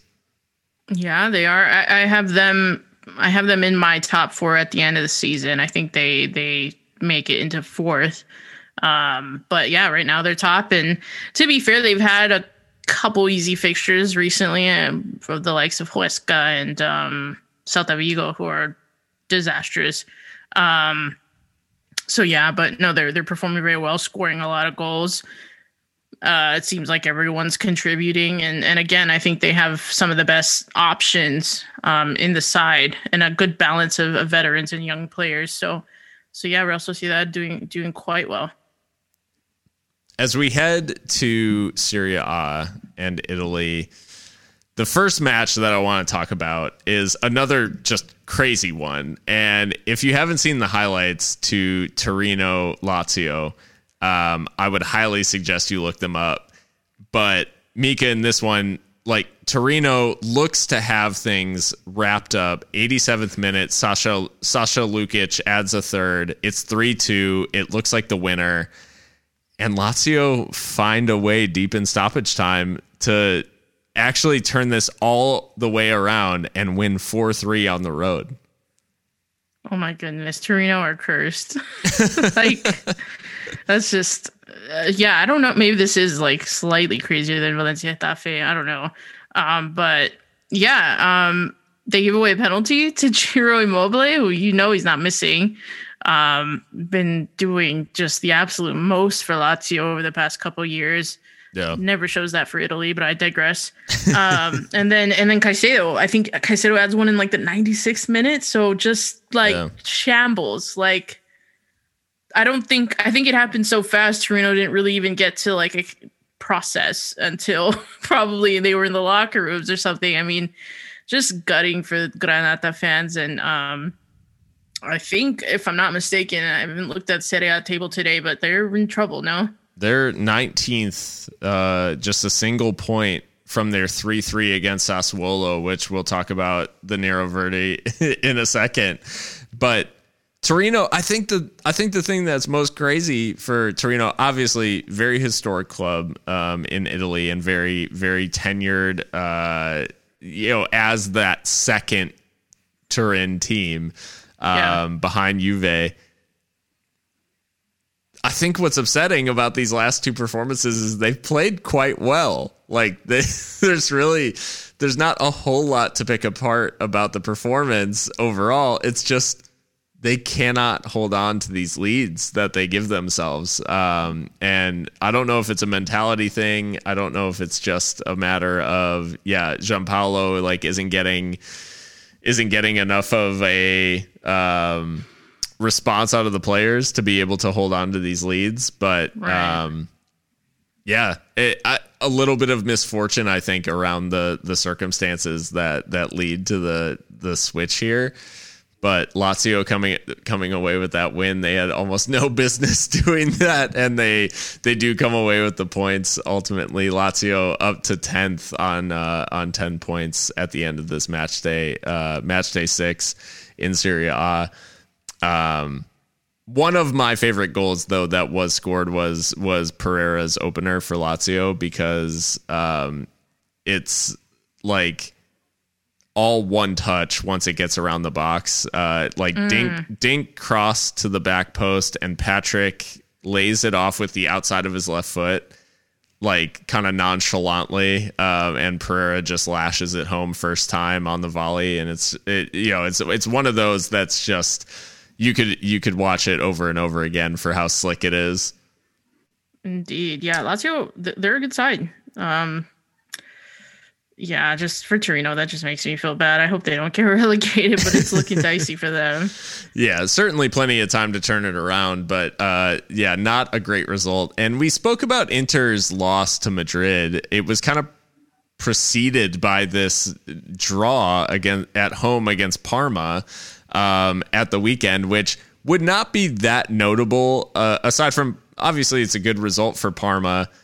But the most notable thing about this 2 2 draw is the fact that none other than Gervinho scores a brace for Parma, his first two goals of the season.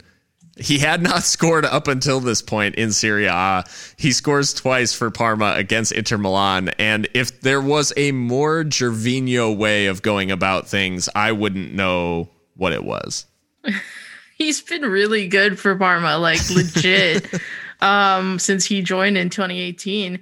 Yeah, and they're good goals. Like yeah. they were nice goals. Um, I had a fellow Arsenal fan of, of and friend when we signed Nicola Pepe. Someone said, "Ah, oh, man, I don't know. I think he's going to be the new Gervinho." And now I'm thinking, well, how can that be when Gervinho's scoring goals? um, so yeah, Gervinho Gervinho spent some time at at Arsenal, but yeah, it's. I mean, you know, Serie A, man, it's the fountain of youth. You know, if you are an older player and you want to just rediscover your form and and and your game go to italy like there's no shame like it's kind of like the opposite of Ligue 1 like the league of talents so like city has like the league of geriatrics uh, which i love i love city so yeah i mean shout out shout out parma shout out Gervinho. and that's a good segue to the other match that's notable at the top of the table um, as inter are held um, they are actually in sixth place in Serie A on 11 points. Inter Milan, or sorry, AC Milan, fire themselves top via a goal from a geriatric. Zlatan Ibrahimovic with a bicycle kick in the in the in the dying embers of a match against Udinese. It's one one, and Zlatan finds something out of nothing. He's insane. I mean, truly. He's got seven goals and one assist in four matches. like, he's doing the business for the team on the pitch, taking the pressure off the young players. You know, as I as I kind of mentioned when we've spoken about AC Milan before. So I mean, just incredible. 39 years old. Yeah. 39 years old coming back from MLS. Like I don't know what what more can we say about Zlatan that hasn't been said really and and yeah, he was fantastic, and just he's always been known for these like athletic goals. So I guess he's really not changing that part of his game anytime soon. Um, but but yeah, incredible. it's yeah, it's a it's a wild uh, a wild ride. I think each week, okay, like this is the week that maybe he won't make a difference or or show up, and he assists the Kessie the uh, Franck Kessie goal as well. Um, which I mean is much more about the finish than about the assist. It's not so much uh, built on the assist, right. um, but Ibra Ibra also gets the uh, the winner, so involved in both goals and just finds a way to remain relevant week in and week out. Um, but the the the clash that was really the the headliner of the weekend was Sassuolo versus Napoli in Naples. Um, Napoli obviously coming into this in in really good form. They've been scoring a lot of goals this season.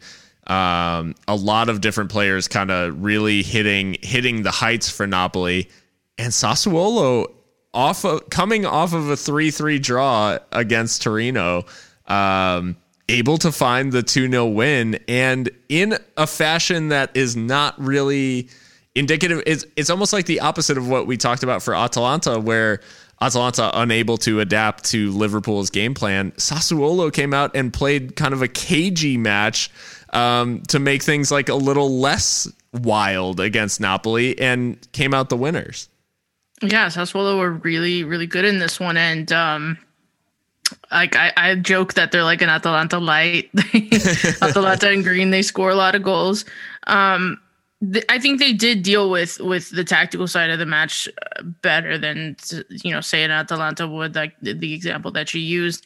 I will say though that Napoli did still get a lot of shots away. Consigli still had to make a lot of saves, and I think he ended up you know ends up being FotMob ends up calling him man of the match. So yeah, um, so he still had a lot to do with with the the result and the clean sheet. But I mean, the finishes are very good too. From uh, I think the first one was Locatelli, if I'm Yeah, not mistaken, the former AC Milan man, and Yeah. then um, Maxime Lopez, the on loan midfielder from Marseille, very talented player indeed. Um, so so yeah, Sassuolo is a whole vibe. Like I love it.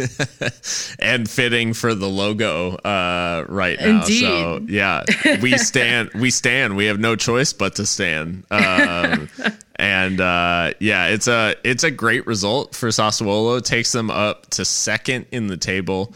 Um, as it stands eh, right behind AC Milan, um, who are who are leading, and actually two points above Juventus as well. Um, so certainly a good result for the Nero Verdi, and uh, and I think with with them not competing in Europe, I think there's a genuine chance that they kind of hang out in the upper reaches reaches of the Serie A table. Um, with all these other clubs having to vie um, in Europe, you know, midweek uh, every single week now, with how Europe is uh, is structured.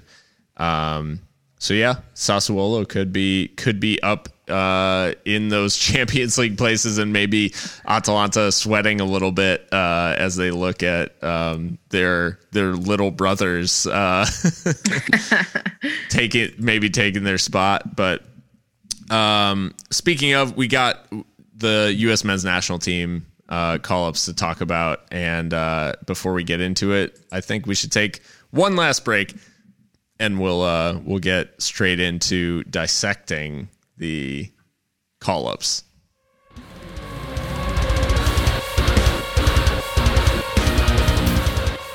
Welcome back to Hardcore Football. Well, Mika, we we sent out a tweet um, asking for questions, and we spoke about Jake's earlier, but everybody else that came through was pretty focused on one topic. It seemed. Yes, the people want to know our takes on the U.S. men's national team selection for these upcoming uh, games against Wales and Panama. I think it is. So, Yep. so yeah, um, that'll be the focus of this last part. Yeah. the first one, the first one that came through, it was Fernie at Cool Fernie. the selection from the U.S. men's national team. Dissect it, please. Um, we've got the team in front of us, and as we spoke about, Greg Berhalter has selected a team that is only European-based players due to the fact that the MLS playoffs are going on and selection for the national team could affect their their eligibility to play in any sort of like bubble playoff scenario that that goes on in MLS. Right. Um, what it's led to is a very cool national team selection um, from what we're used to. Uh, not a lot, you know. Obviously, there's some there's some some fan favorites here and some of the some of the greatest hits, if you will. Um, but there's some deep cuts in this team, um, playing for some really prestigious sides as well.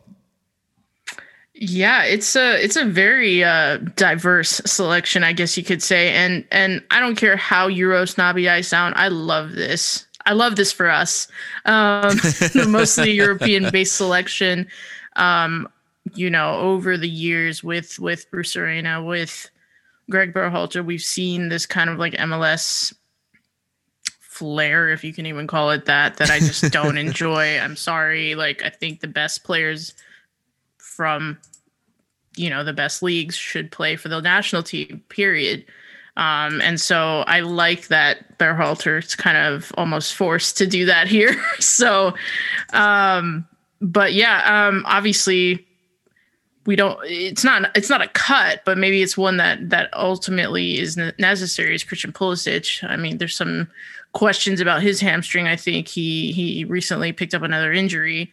So so he may not actually be in in the forward core of this this camp in particular um but who do you think was kind of like a major cut i guess Oh, like a snub? Um, yeah is that what you meant maybe oh no no no! I, I was saying like deep cuts, like uh like music, like almost cool. like oh, got you, got you. yeah, I'm like so like cool. who are the uh you know who are those that or you know I I'm seeing like some players that I would say you know most fans who follow the national team or you know pay attention to kind of like Americans abroad might Yeah. not even know about um like I mean a couple a couple jump to the forefront but like Owen Otasowie from Wolves um had no idea that that he was American or eligible for for uh, for you know the the men's national team. So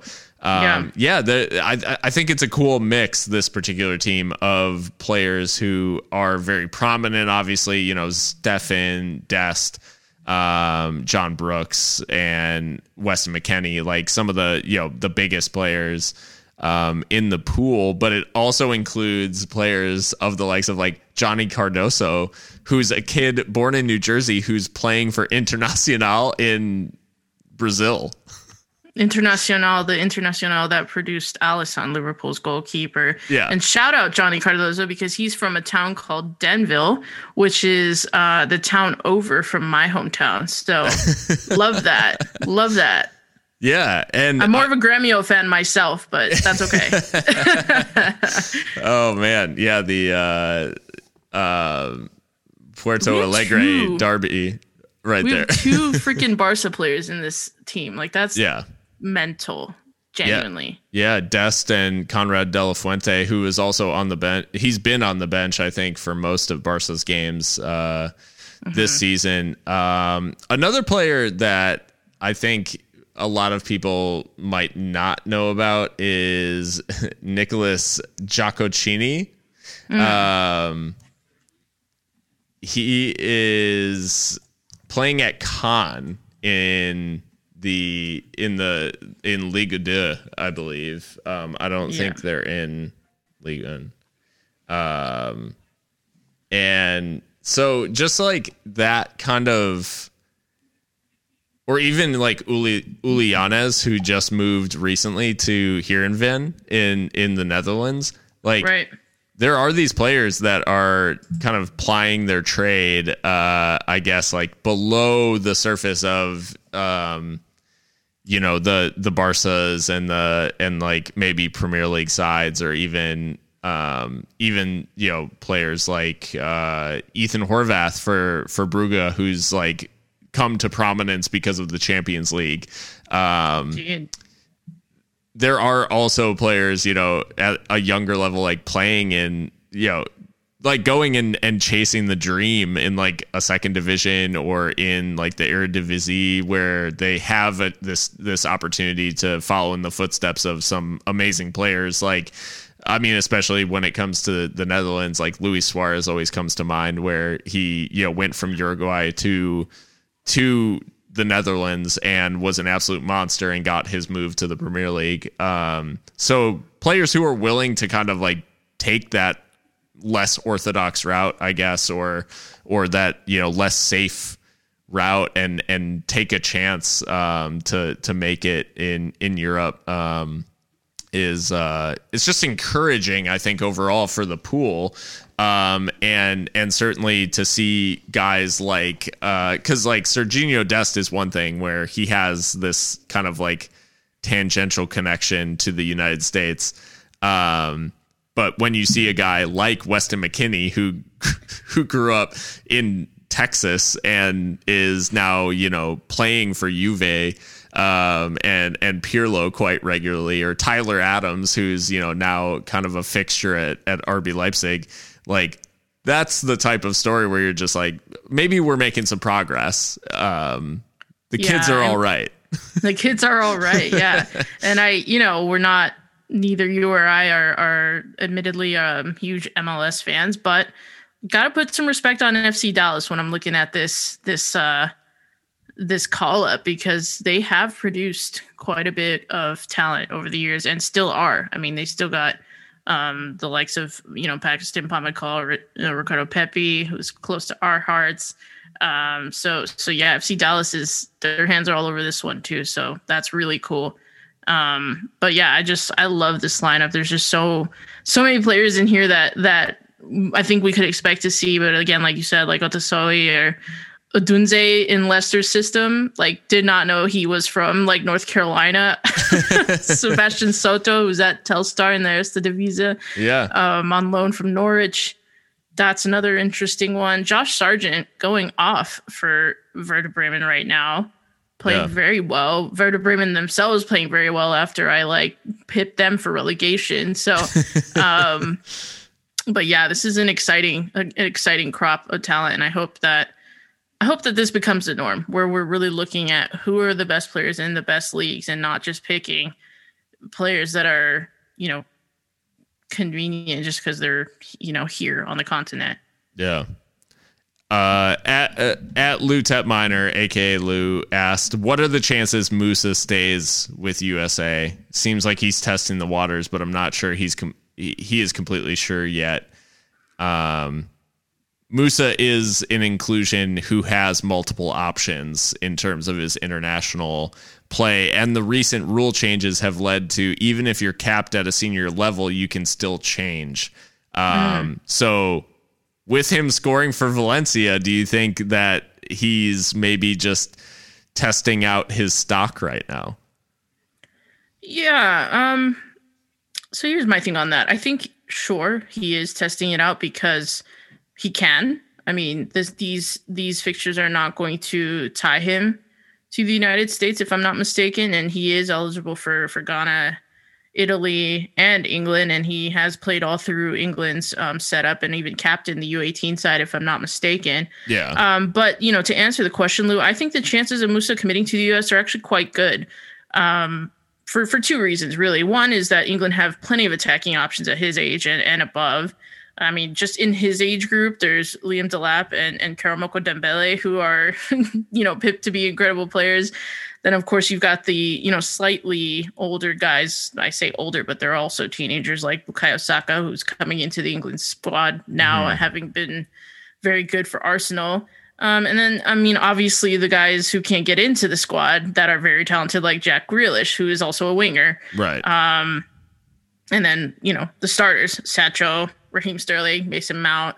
Uh, uh, you know, there's just a lot more competition in that England side, and I don't know that Musah is necessarily going to to pip anyone to one of those coveted wing spots for the you know three lion senior team, especially as they prepare for the Euros. I mean, right. you know maybe maybe that's not even the plan for him necessarily anyway but i just don't know even beyond that if he gets gets into this england team um, but he is a huge huge prospect so um, you know maybe maybe gareth southgate and his staff will become uh, interested as as as time goes on but still a lot of competition there and then the other the other part of it is um, you know, Musah was playing for for the Gunners U18 side as a 16 year old, and then he opted to sign with Valencia rather than stay with with Arsenal. And and to me, that shows me that he's very ambitious and not kind of not afraid to go outside of his comfort zone to seek you know regular play time. And Sure. I think by accepting you know this call from from the United States, he's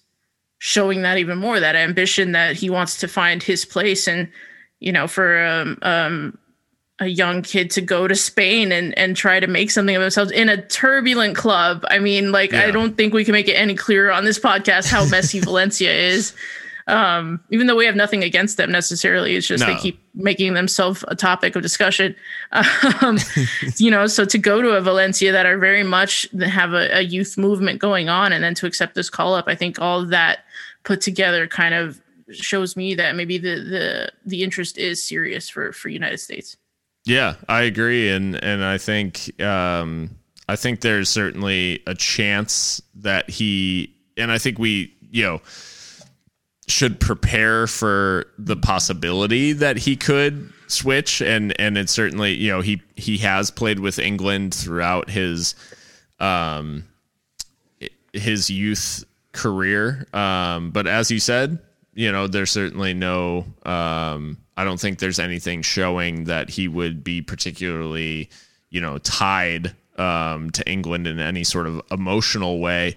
Um, it would just strictly be, you know, if the chances were there, then then he would pursue him. But um, if he sees his prospects of being like a top player for a national team are you know in the US setup then you know maybe maybe that's what he pursues and it's interesting I'll be interested to you know as things kind of progress like I'm sure there's conversations that are happening with the hierarchy around the US setup and I'm sure there's promises being made um, to try to lock him down uh, and they were able to secure Serginho Dest kind of against all odds against the Netherlands. So I mean, they right. they have been doing a decent job of of kind of recruiting these uh, these borderline or or kind of um, questionable cases um, to commit to the U.S. So um, I guess I don't know. It's almost like college sports, like recruitment is is occurring right now. you imagine them sitting in front of a table with the different caps. Yeah. like literally which one will they reach for? Oh my god, cringe. Um That's terrible. Signing day. Oh my god. No, please. I can't. um so the next question came from at abucks uh, 514 and he said who's the next young yank hashtag young yank which i enjoy um, but Young Yank to make the the jump into a top five league. I've got an answer for this I, that I've been thinking about, but it's it's kind of obvious. I think based on recent movement. I'm not sure if you had any uh, thoughts or immediate answers to this one. I have a thought, but now I'm interested in yours. Go for it, Phil. so Brenden Aaronson just got a move to RB Salzburg um, did, from Philadelphia Union, and I'm thinking like in terms of high profile people to get a move to eh, you know if he's playing in Salzburg and he's playing well. There's that kind of ready-made jump to Leipzig, um, which puts him in a top five league. So there's, you know, there's the potential that he could be playing alongside Tyler Adams uh, shortly at Leipzig. Um, but I didn't, you know, that that was it's kind of the easy button because of Red Bull's setup. Yeah, yeah, for sure. Um, okay, well, I do have one, and I did purposely try to look in MLS because um, I think I think maybe that were might have been where a buck five one four was going with the question, although I can't be sure. Sure, but I think um, I, th- I think I'm very interested to see if Gianluca Busio moves to Europe soon, uh, the midfielder for Sporting Kansas City. I believe Fiorentina were heavily interested last season, but they had their offer knocked back. Um, and, and practically speaking, Busio has an Italian passport. So I think that helps a lot for yeah. roster purposes and, and getting registered and all that. So he's not taking up a an international spot in in a side. Um, and and I mean, who knows with the with the emergence of uh, Weston McKennie at I say emergence, he was a good player at Schalke, but with his continued development at Juventus, maybe Busio tries to to land in Serie A himself. Um, and um, by all accounts, he's a very talented player, and um, yeah, I think I think maybe he will will make the jump, but for some kind of like fringe shouts. I think in this call up that we see already, there are a couple players here that are in lesser leagues in Europe that could maybe uh, move up if they make um, if they make uh, you know good impressions. You know, especially Uly Llanez at, at Heerenveen and then Sebastian Soto at Telstar and, and the like. So mm-hmm. so yeah, it's just it's a really I think it's cautiously optimistic about what this this U.S. Uh, side is looking like. I uh, I do laugh like in terms of the age of this call up uh, like this particular team. It's obviously quite young compared to compared to normal. Um, and I imagine like Tim Ream showing up uh, like that scene from The Fresh Prince where he's in like the flower costume and it's all like little kids in the flower costume. Like and will smith is just looking around like that's tim ream in this camp. He's just like randomly like almost 30 and everybody else there is like barely 20 if that. So it's just like yeah and he's like a grizzled like premier league player arguably. Yeah he's been uh, around. yeah the average age of this roster is 21 years and 300 days and a total of 10 players are seeking their first cap with the united states so it's crazy wow Um, the last question came from at you're on Claude Nine, aka Claudia. She asked, uh, "Golden age for U.S. men's national team, and will they flush it away like England did?" Loaded question, Ooh. safe to say. It is. Sheesh. I think. I mean, yeah. I think for the level that the United States men's national team is in, you know, relative to these other huge footballing nations, I think it is probably safe to say it is a golden age because I can't remember a time where we had this many young, promising talents all at the same time, all at big. I mean, like we have people at Juventus, Barcelona, yeah, like what Chelsea, Borussia Dortmund, like multiple ones. Um, it's it's crazy. It's really crazy. And in, in the Premier League, you know, Antonee Robinson, I think he's at Fulham, if I'm not mistaken. Mm-hmm. Um, Chris Richards is at Bayern. Tyler Adams at RB Leipzig. I mean, this is crazy. Like, yeah, I think it is a golden age. Whether that all comes together is obviously the other question. The question that Greg Berhalter needs to be concerning himself with. But as far as the talent, sure, I think I think so. I don't know that though. I don't know. Can you say that England flushed away? I don't know if they've ever like done.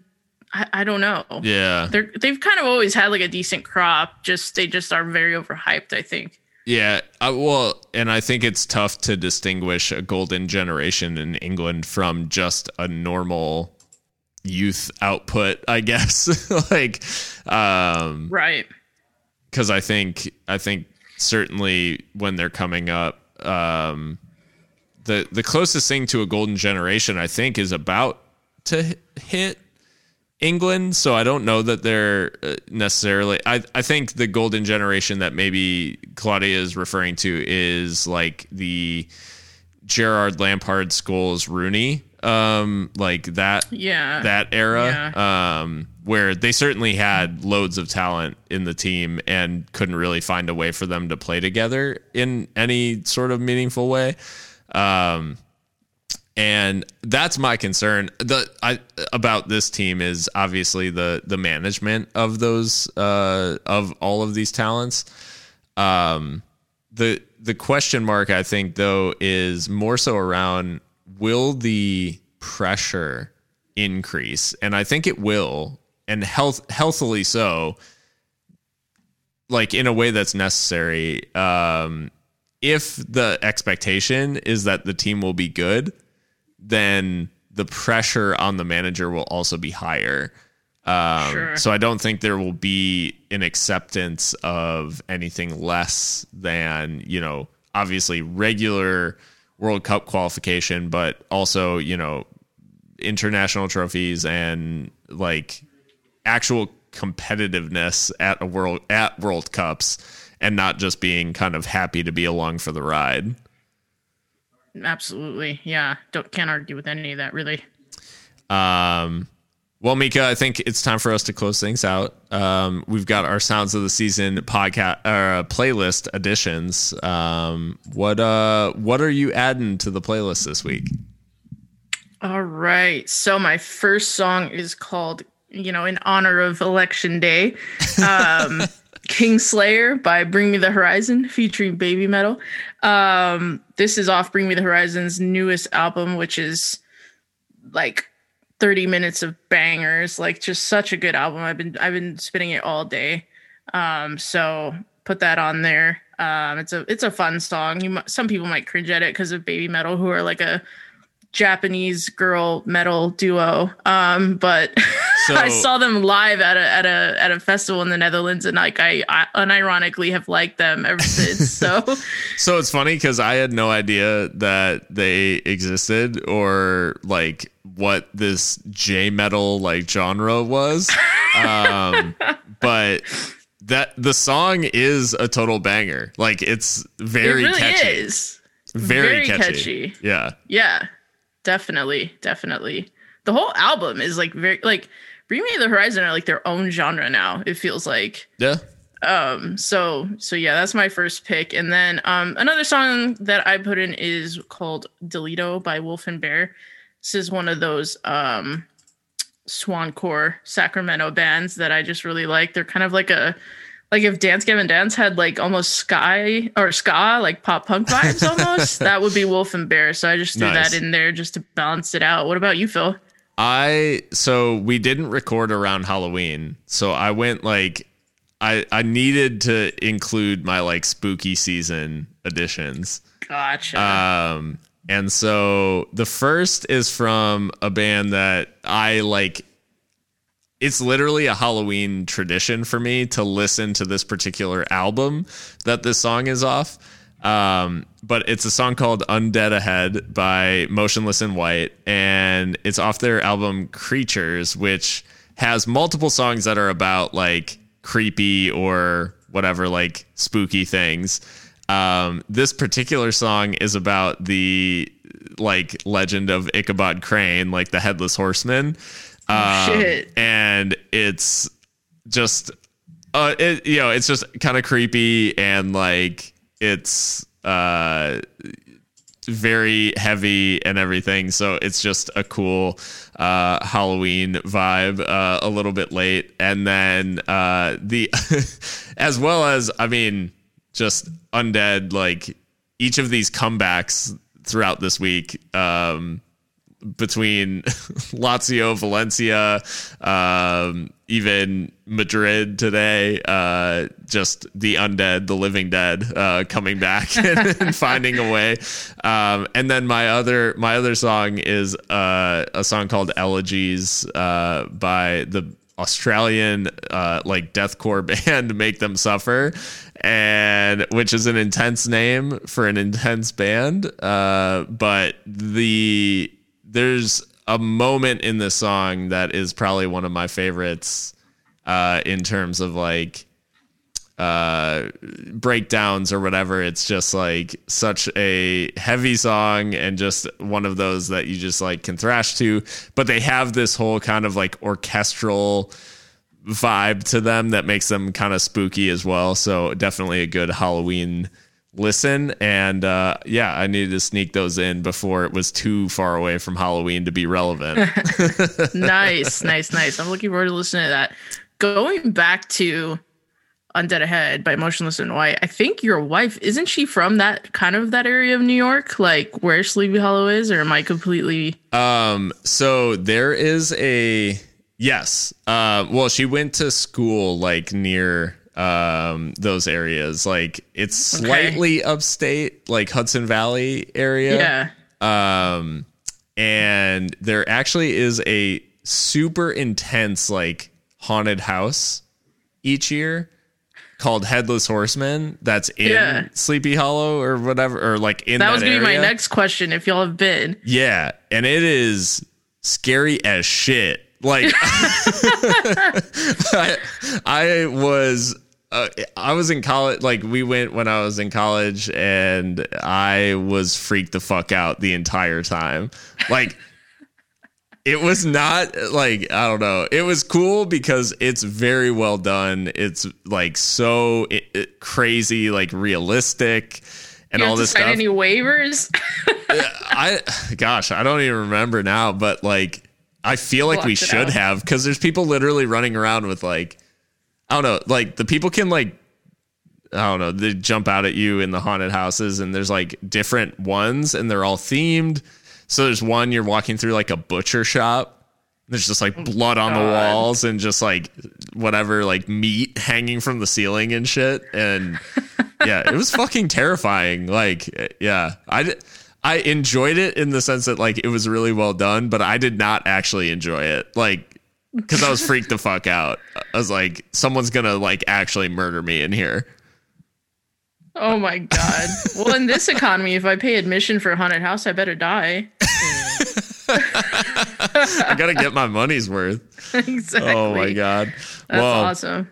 Yeah. Well, um, I know this was a big episode for everybody. Uh, we went kind of long, but I mean, shit. There's just like so much going on.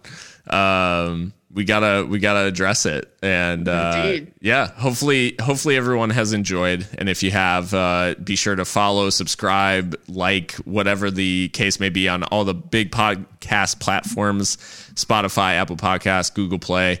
Um, and then you can also follow us on social media at HXC Football. And you can follow our Sounds of the Season Spotify playlist on Spotify. Just search Sounds of the Season or Hardcore, fo- hardcore Football and you can find it. And uh, yeah, hopefully, uh, I don't know, hopefully like America exists tomorrow and we'll see, we'll see y'all next time.